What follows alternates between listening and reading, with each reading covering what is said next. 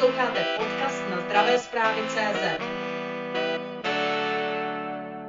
My jsme ve fázi, kdy dvě společnosti, to jak AstraZeneca, tak vlastně společnost Pfizer, mají vlastně podaný část vlastně toho svého rozeběhnutého klinického hodnocení už jakoby na Evropské lékové agentuře. To znamená, jako oni vlastně podali teďkon vlastně file, jako nebo nebo respektive podali informace, které jsou spojené s první a druhou fází klinického hodnocení. Ten přístup teď je takový, že vlastně, aby se ten celý proces zrychlil, tak ty informace se podávají postupně. Dočeká se do toho, do toho momentu, až to doběhne celý, to klinické hodnocení. A vlastně obě zmiňované společnosti i třetí společnost, a to je společnost Sanofi ve spolupráci s GlaxoSmithKline, tak jsou vlastně ve třetí fázi klinického hodnocení, kdy mají řádově desítky tisíc pacientů v těch hodnoceních zařazených. A teď se pohybujeme kolem čtyřicet až padesát tisíc dobrovolníků jako u každý té vakcíny zvlášť. Když vezmu tu časovou osu, tak jak teďkom probíhá, tak pořád s nějakou pravděpodobností, sice asi menší, než kdybyste se mě zeptal jako před měsícem, je, že vlastně budeme mít zhodnocenou, registrovanou, schválenou vakcínu vlastně na, díky, díky Evropské komisi vlastně na konci tohletoho roku. Myslím si, že dneska s větší pravděpodobností to bude leden, a v horším případě únor dva tisíce dvacet jedna. Ale pořád si myslím, jako že, že to můžeme stihnout do konce roku. A vzhledem k tomu, že některé z těch společností vlastně založili výrobu už vlastně v květnu, tak když to jednoduše propočítáte, ta doba, že od toho té výroby vakcíny dneska je kolem šesti měsíců, tak pořád jako vlastně ty první uh, miliony dávek by měly být k dispozici už do konce roku. To znamená, v momentě, kdy dojde ke schválení, projde ta vakcína s hodnocením na Evropské lékové agentuře, tak máme vlastně téměř okamžitě k dispozici ty první miliony dávek, který, který vlastně společnosti už dneska mají vyrobený. Nebo vlastně dobíhá ta jejich finální výroba. A samozřejmě půjde to ve vlnách, nebude to, nebude to tak, že by to slíbené množství těch cirka tři sta milionů dávek až čtyři sta milionů dávek, které vlastně všechny ty tři společnosti se zavázaly, že na evropský trh dodají, tak nebude najednou, budou přicházet postupně. Já předpokládám, že začát, na začátku by Česká republika měla mít k dispozici řádově dvě stě až tři sta tisíc dávek, to znamená vlastně sto padesát tisíc proočkovaných, proočkovaných lidí, protože ty vakcíny jsou dvojdávkové. Potom, potom vlastně po té první dávce, myslím, že u všech je tam přeočkování cca za dvacet pět až dvacet osm dnů. Takže k tomu, k té vaší otázce, jako kdy bude dostupná vakcína, já jsem přesvědčený, že první vakcíny by mohly být už do konce roku, ale ta větší, to větší množství by být dostupné na začátku roku dvacet jedna. Vy jste zmínil několik konkrétních výrobců, ale jsou tady i další výrobci, například americká společnost Moderna, která jedná s Evropskou komisí o dodávek vakcín. Myslíte si, že i z těchto firem můžou přijít, abych tak řekl, funkční vakcíny v dohledné době? Stoprocentně. Myslím, že těch, těch dodavatelů bude v nějaké, v nějaké době poměrně velké množství. A pak si vlastně každý stát takový bude muset říct, jako, jako jaký typ té vakcíny preferuje. Tam je vidět, že vlastně že společnosti používají jako různé technologie, jsou to vlastně vakcíny jako různých generací. Že když se podíváme třeba na AstraZeneku, tak to je uh, vakcína vlastně druhé generace, spike proteinová vakcína, uh, vakcína, která má jakoby, uh, chladový řetězec mezi dvěma až osmi stupni Celsia, to znamená poměrně snadná cesta přepravy mezi distribucí a těmi finálními lékaři, těmi praktickými lékaři pravděpodobně v České republice, kteří budou primárně za to očkování odpovědní a budou ho provádět. A pak jsou to vlastně vakcíny třetí generace, které jsou vlastně ty vlastně na základě messengerna, což jsou vakcíny, které ty, které vakcína, kterou třeba připravuje právě už zmíněná společnost Pfizer. Tam je ten chladový řetězec úplně jiný, jako tam se to pohybuje mezi sedmdesáti, my tu někde kolem sedmdesáti, minus sedmdesáti stupni, takže tam samozřejmě potom jakoby ta, ta logistika je jakoby významně složitější, a, ale je to zase na druhou stranu jakoby ta modernější vakcína. Takže jako tam je opravdu, tam je, tam je potom jakoby spousta parametrů, kterou, který musí každý ten jednotlivý stát zvážit. Samozřejmě na začátku bude každá vakcína v úzovkách dobrá. Jo? A ať to, bude, ať to bude ta firma nebo ta firma, vy jste zmínil společnost Moderna. Já jsem zmínil společnosti, které už mají nějakým způsobem smlouvy s Evropskou komisí. A správně jste zmínil tu Modernu, která vlastně teď jedná s Evropskou komisí. Ale myslím, že i kromě Moderny tam jsou ještě minimálně další dvě společnosti, které vyjednávají podobnou smlouvu, jako mají ty, ty už zmíněné firmy. Takže jakoby v nějakém momentě, kdy vlastně projdou ty, ty vakcíny E M O a dostanou se vlastně jakoby na, na evropský trh, tak v té chvíli, tak v té chvíli budou ty státy si moc vybírat. Samozřejmě i v kontextu těch dodávek. Jako jaké množství která firma v jaké době bude schopná tomu jednotlivému státu dodat, jaké budou vlastně podmínky přepravy, co vlastně ty jednotlivé státy budou vlastně logisticky schopné zvládnout, jako protože a ono je, ono, i kdybychom měli jako tři a půl milionu proočkovaných lidí, o kterých mluví třeba ministerstvo, tak i kdybychom měli jakoby v jednom čase, tak tady není nikdo, kdo by vlastně byl schopný jako v tom krátkém nějakém časovém úseku použít. Prostě ten systém u nás jako teď není postavený tak, aby jsme zvládli naočkovat tři a půl milionu lidí během několika týdnů. To by se opravdu musel jakoby změnit přístup, jako museli by se vytvořit zvláštní očkovací centra a tak dále, a tak dále. Samozřejmě jakoby, jako ta představa jako je realizovatelná, ale není realizovatelná tím běžným způsobem očkování, to znamená přes praktického lékaře, tak jak jsme zvyklí. Prostě praktický lékař musí vykonávat jakoby, tu svoji profesi, respektive tu, ten svůj, tu svoji službu té veřejnosti v mnoha jiných oblastech, než je očkování na COVID. Už jenom, když vezmu jakoby, všechny ty ostatní, ostatní očkování, které provádí, ale samozřejmě ta běžná péče jakoby, o, ty, o ty pojištěnce, které se stará, tak jako když bychom to nahrnuli všechno na ty praktiky v nějakém krátké době, tak to stejně není zvládnutelné. Takže buď se vytvoří nějaký, nějaký paralelní systém, který vlastně odlehčí těm praktikům, tak aby prostě, tak aby prostě se mohli věnovat i těm dalším, těm dalším oblastem, kterým musí, a nebo prostě se to bude muset rozložit v čase. A samozřejmě ten čas, ten čas, ono, ono jak jsem zmínil, vlastně to v té ta první vlna budou, to budou řádově stovky tisíc vakcín, respektive několik desítek milionů pro celou Evropskou, Evropskou unii v té první dodávce.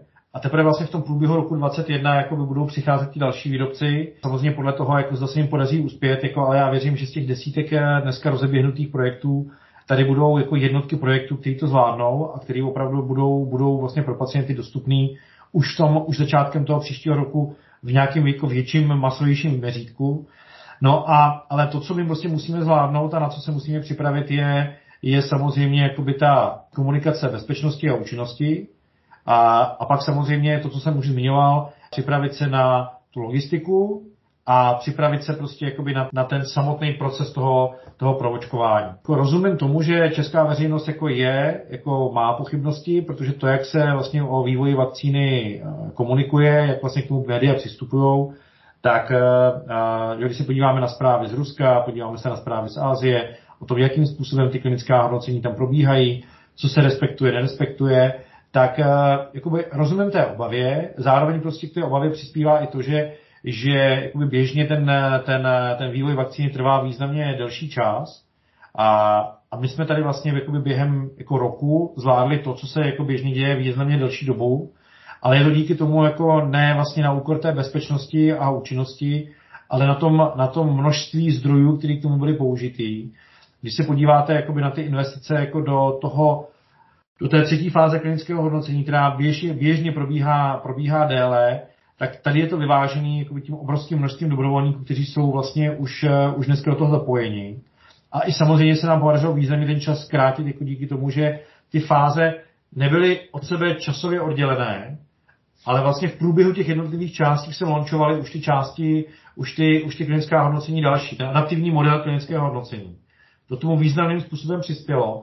A vlastně k tomu přispívá i vlastně přístup těch, těch hodnotících autorit, jako je F D A a E M A, protože vlastně jakoby dostávají ty informace ne najednou, ale vlastně průběžně v tom, jak přicházejí ty výsledky z těch jednotlivých fází klinického hodnocení.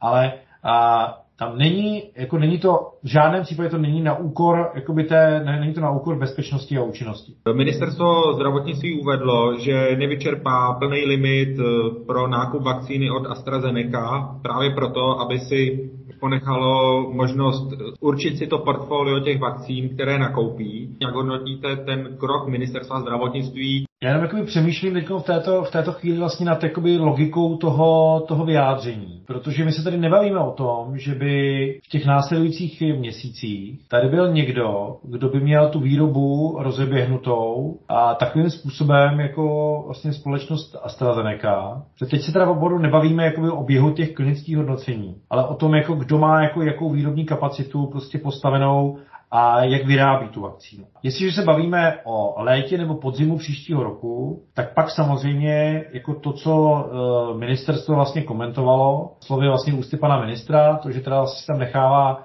jakoby větší, nebo věc se tam nechává určitou kapacitu nákupu jako od jiných společností, tak ale v tom případě to ministerstvo počítá s tím, že ty vakcíny bude nakupovat až v druhé polovině příštího roku. A je to vlastně postavené jenom na tom, jakým způsobem kdo pustil vlastně výrobu. Není to o tom, že my bychom si mohli jako v únoru vybrat jako ze třech nebo čtyřech dodavatelů. To není reálné. V lepším případě tady budou dva, ale myslím, že spíš to bude pořád ten jeden. A od všech těch dalších společností ty informace, které mám já, možná jako ministerstvo tu má jako další zdroje informací, kterých já nevím, to se samozřejmě stát může, ale já nevidím teďko nikoho s výrobou tak daleko, jako je ta Astra. Takže jestli se bavíme o létě, to znamená za rok, tak, nebo řekněme za tři čtvrtě roku, celý, celý rok, tak tam potom ano, samozřejmě ministerstvo si bude moct vybírat z dalších dodavatelů.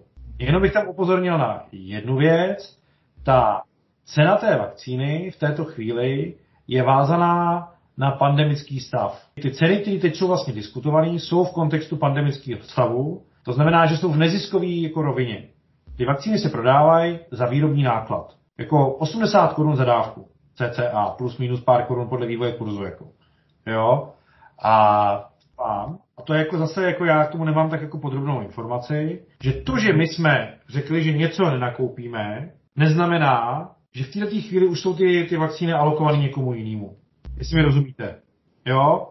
Protože ta výroba opravdu jako jede, jede, jede jako, uh, samozřejmě už i ty další společnosti, to oni rozebíhají tu výrobu průběžně. Byť se to nedělá, tohle je věc, která je naprosto výjimečná. Ta Astra si to z mého pohledu mohla dovolit jako jenom proto, že dostala obrovský, obrovskou finanční podporu od různých dárců. Ať je to BARDA, ta, ať je to Evropská komise, ať jsou to privátní nadace typu Gatese a tuby C E P I a podobnej. Tak proto vlastně, a to oni, oni, oni získali řádově, jako, řádově miliardu dolarů jako na to, aby tu vakcínu dotáhli. Tak proto si ta společnost také mohla dovolit rozeběhnout výrobu. I ve chvíli, kdy ví, že se jim může, a to riziko je pořád jako vysoké, pořád se jim může stát, že prostě to nedopadne. V té chvíli samozřejmě to, co je vyrobené a běží v té výrobě, tak se musí zlikvidovat a je, není to k ničemu. A to, to jsou obrovská rizika, které na sebe ten výrobce bere. U některých společností, které dostali významnou podporu z těch veřejných zdrojů, tak ty rizika vlastně byly tím ponížení a oni mohou, oni mohli vlastně rozeběhnout tu výrobu. Ale těch výrob, teda rozeběhnutých, není tolik, abych si mohl jako, abych si v této chvíli myslel, že my budeme jako v lednu nebo v únoru si vybírat z řady různých dodavatelů. Tak asi takhle bych to okomentoval. Jo, přeberte si to. Já jakoby, jo, tady, tady jako já pracuji s nějakýma neznámejma, to samé ministerstvo pracuje s nějakýma nezá, neznámejma. Oni si řekli prostě jako, že to takhle chtějí mít položený a já to jako samozřejmě jako respektuju, ten názor. Jenom si myslím, že tam nebude vlastně nikdo moc jiný a doufejme, že to, co bylo původně alokováno pro Českou republiku, bude možné stále pro Českou republiku využít, i když jsme se rozhodli nakoupit jenom nějaké omezené množství z toho, co bylo dedikováno jakoby pro nás v rámci toho vyjednávání té komise. Protože to vyjednávání nebylo vůbec jednoduché. A vlastně jakoby ten princip té solidarity tam byl postaven na tom, že teda dobře, podle velikosti státu, jako podle množství obyvatel jako a tak dále, tolik vakcín vám bude přiděleno v rámci této dohody. A stejně tak je to s, tou, jako je to s tím Sanofi, je to s tím Pfizerem a, a bude to podobně i s tou Modernou a s těma dalšíma. Ale to, co je potřeba se tam podívat, kdy ty firmy, když jakoby vezmu, že všechno poběží tak, jak má, tak jestli ty firmy mají založenou výrobu a kdy ta výroba vlastně doběhne v té první vlně. Zeptám se vás takto, jak vy byste si představoval, byť je to otázka hodně do budoucna, vakcinaci vlastně obyvatelstva proti covidu v České republice. Zmínil jste praktiky, je to reálné, to znamená, jak vy vidíte tu vakcinaci v České republice? Kde začít? No, tak jako, jako já to, co, to, co já považuji za, za asi jako klíčové, je to, co, a myslím, že to ministerstvo, že, to, že jdou touto cestou, a to je to, že ta vakcína bude dobrovolná. Já si myslím, že, že nejsme jako, že naše společnost prostě není připravená na povinné, povinné očkování jako toho, tohletoho typu. Myslím si, že většina populace k tomu přistoupí odpovědně, protože vždycky máte v populaci určité procento lidí, kteří nemohou být očkováni z nějakých jako zdravotních důvodů. My se prostě musíme dostat na těch cirka sedmdesát plus procent jako proočkovanosti, jestliže se toho chceme zbavit. A jestli to má mít celý smysl, jako, tak se musíme dostat jako k tomuhle tomu číslu. Pak to samozřejmě prostě začne, začne fungovat a, a vlastně i ti lidé, kteří se nemohou očkovat, tak budou chráněni. Technicky, prakticky, když si představím to množství lidí, to znamená, když budeme mluvit o sedmdesáti procentech českých občanů, tak jsme na cirka sedmi milionech lidí. Když budu pesimistický a podívám a vezmu v potaz i ty průzkumy, které dneska jako, že probíhají o tom, kdo se chce nechat nebo nechce nechat očkovat, tak se tam bavíme cirka o čtyřiceti procentech lidí, kteří se chtějí nechat očkovat. Pak tam máme, pak tam máme nějakých třicet procent, kteří jsou nerozhodnutí. A pak je tam zbytek zase cca třicet procent, kteří říkají, my se určitě očkovat nenecháme. Ten pohled jakoby můj na tu, na tu problematiku, a teď je to jako osobní pohled jakoby Dvořáček, já si myslím, že, že prostě jakoby jsme se měli očkovat, já se určitě očkovat nechám. Už prostě z toho důvodu, že mám prostě uh, babičku, který je prostě devadesát pět let, jako, která se pravděpodobně jakoby očkovat nebude moct, jako, a já prostě chci, aby my jsme s ní mohli prostě být v kontaktu, mohl jsem za ní chodit. Prostě jako to očkování já beru tak, že tím, že očkuju sebe, tak chráním ty ostatní. Ono je to vlastně strašně podobný, jako, nebo velmi podobný s tou rouškou. Prostě roušku já nenosím jako v zásadě proto, abych chránil sebe, byť částečně také. Ale primárně je to od toho, abych chránil ty ostatní, pokud jsem pozitivní na covid devatenáct jako, a třeba o tom nevím. Jo? Takže tohle, tohle, jsou prostě, tohle, tohle je vlastně velmi podobný, podobný přístup. A myslím si, že jako jsme tady teď jako stát jakoby neodvedli pořád tu práci, kterou musíme odvést. Aby tohleto jsme těm lidem vysvětlili. Že to není jenom jako o nich jako individuích, jako o nich jako jednotlivcích.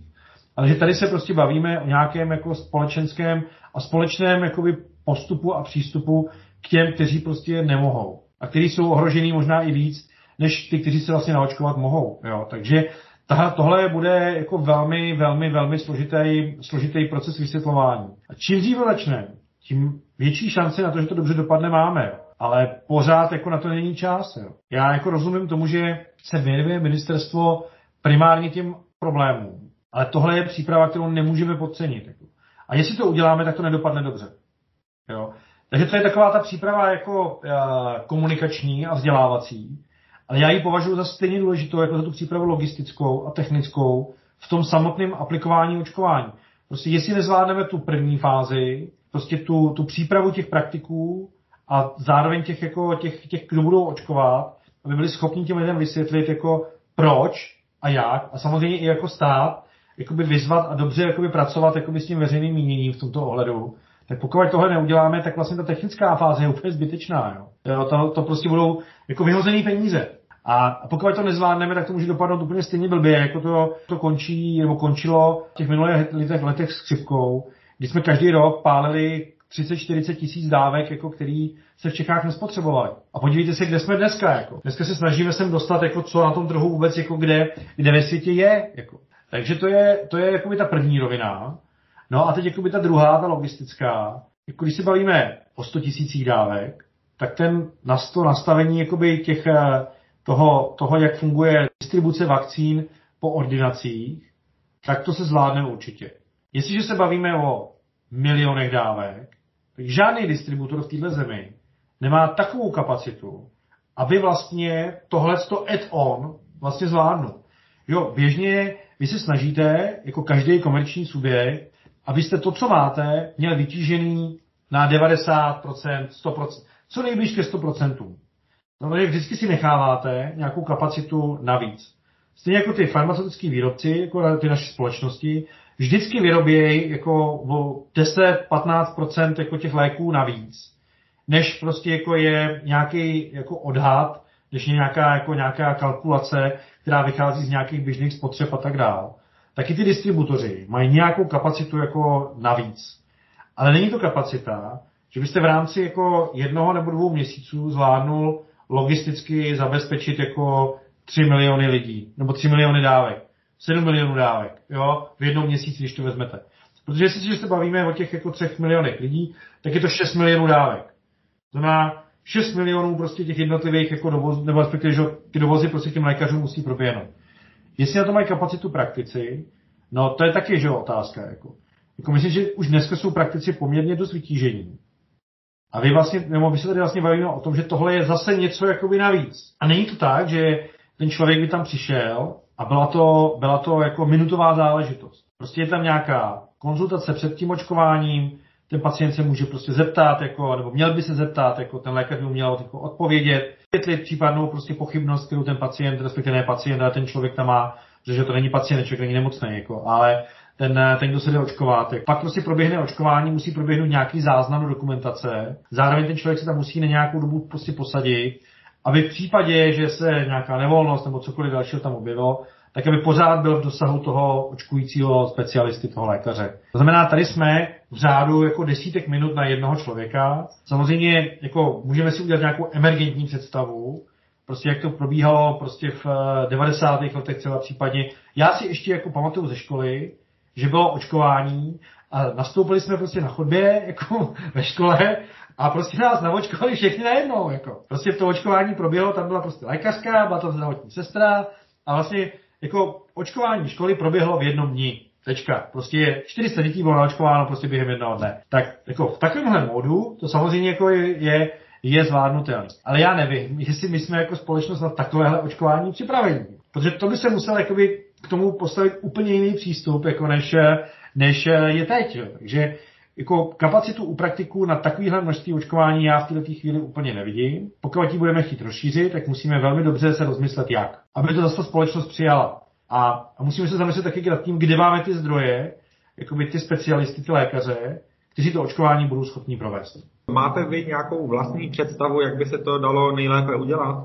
Já si myslím, že my musíme využít, využít to, co prostě, jakoby, všechny ty zdroje, které jsou k dispozici. Jestliže se tady bavíme jakoby, o očkování takovémhle rozsahu, tak by prostě v tom měly být aktivní vlastně i společnosti, teď myslím jako a, ty velké společnosti, typu já nevím, Škodovka jako a další a další a další. Měla by tam být jakoby, opravdu dobrá rozvaha využití těch jako závodních lékařů jako a dalších, jako, kteří v té kapacitě jsou, zřídit prostě očkovací centra, kteří se na to budou, kteří se na to budou zaměřovat. A samozřejmě prostě jako by to musí být skoordinováno tak, aby ty lidi tam nestáli, aby se tam nehromadili, prostě aby jako by vlastně nedocházelo k nějaký další vlastně možnosti nakažení. Ještě bych upozornil na jednu věc.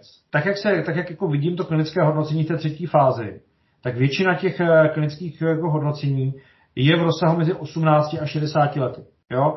A standardně se vlastně jakoby dělá klinické hodnocení přesně tím a tím způsobem. To znamená děti a ty staří, prostě kde máte prostě, kde máte větší riziko imunitní reakce, která prostě jakoby nemusí být jako u těch starších, může být, může být nějakým způsobem narušená a tak. Tak když se podíváte do těch, do těch zpráv třeba v Lancetu a tak dále, tak my v této chvíli se bavíme o očkování tohoto kmene, jo, té společnosti. Dospělí až do toho, já nevím, šedesátého šedesátého pátého roku věku. A to SPCčko té vakcíny bude limitováno tím, jak je bylo limitováno do klinického hodnocení. To znamená, jestli my chceme chránit jako tu, tu starší populaci, tak je to přesně o tom, že my se musíme naočkovat, jako, aby oni to nedostali. Jako. Protože ty, ty vakcíny se vlastně jakoby nadále potom jakoby hodnotí na těch, na těch, na těch dvou jako specifických populacích, to znamená na těch dětech a na těch, na těch starších jako populacích, až v momentě, kdy vlastně máme jistotu, že nám to v tom, v tom primárním kmeni funguje. Jako, jo, ze vším všudy. V reálném jako životě. To znamená, jako, jestliže chceme chránit ty starý, tak musíme se očkovat my. Jako. Mně ale přijde, že tohle z toho prostě nějak pořád jako v těch hlavách jako těch lidí ani na to ministerstvu není. Jako.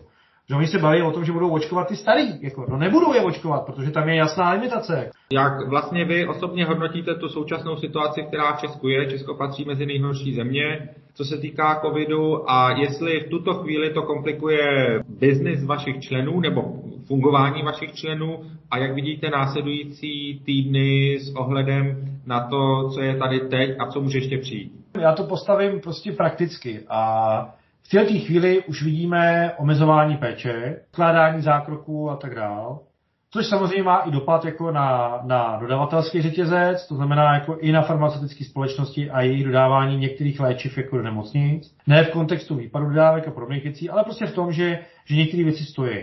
Tak jak stále na jaře, tak se nám to jako začíná dít, dít vlastně v podobném podobném jako měřítku a asi to bude ještě významně horší. Takže my tam očekáváme prostě jakoby určité propady prostě v tom, v tom jak, jak budou vlastně pacienti léčeni. To znamená i propady, jako co se týká prostě spotřeby léčiv. No a to hodnocení té situace, no já si myslím, že každý, kdo se podívá na ty denní čísla a na to, jak nám to roste v těch nemocnicích, jako, tak asi všichni už pochopili, jako, že to opravdu není dobrý. No. A pro nás je to tak, že my jsme, no, naprostá většina společností, tak jako o tom vím v této chvíli, tak stáhla vlastně své reprezentanty, a to jak v lékárnách, tak, tak u lékařů. Limitujeme, snažíme se prostě, jako aby naší činností jsme nějakým způsobem neodčerpávali kapacitu a část lékařů a lékárníků, jako aby jsme prostě byli připraveni prostě na poskytnutí podpory a informací, které potřebují, ale aby jsme nezatěžovali. To je jako, tohleto už proběhlo vlastně koncem vlastně minulého týdne a teď k tomu přistupují všechny společnosti. Je tady výzva vlastně na farmaceutický průmysl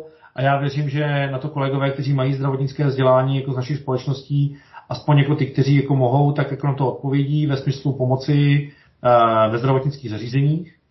Protože ta, ta výzva jde jak od ministerstva zdravotnictví, tak, tak od pana prezidenta Kubka. A naše společnosti samozřejmě zaměstnávají zdravotnické profese. Máme tam kolegy, kteří, jako, kteří jsou v, tomto, v, těchto, v těchto oborech, byť nepraktikují samozřejmě už jakoby dlouhou dobu, ale myslím, že každá pomoc bude dobrá. Snažíme se samozřejmě v tomto ohledu poskytnout tomu systému to, co umíme a to, co můžeme. A myslím si, že jako tohle by samozřejmě asi mělo jít od každého, kdo, kdo prostě v této chvíli jako tu, tu možnost a kapacitu má, že tak, jak já to čtu, tak ta situace je opravdu špatná a bude horší a bude horší jako minimálně měsíc, než se nám to podaří nějakým způsobem obrátit.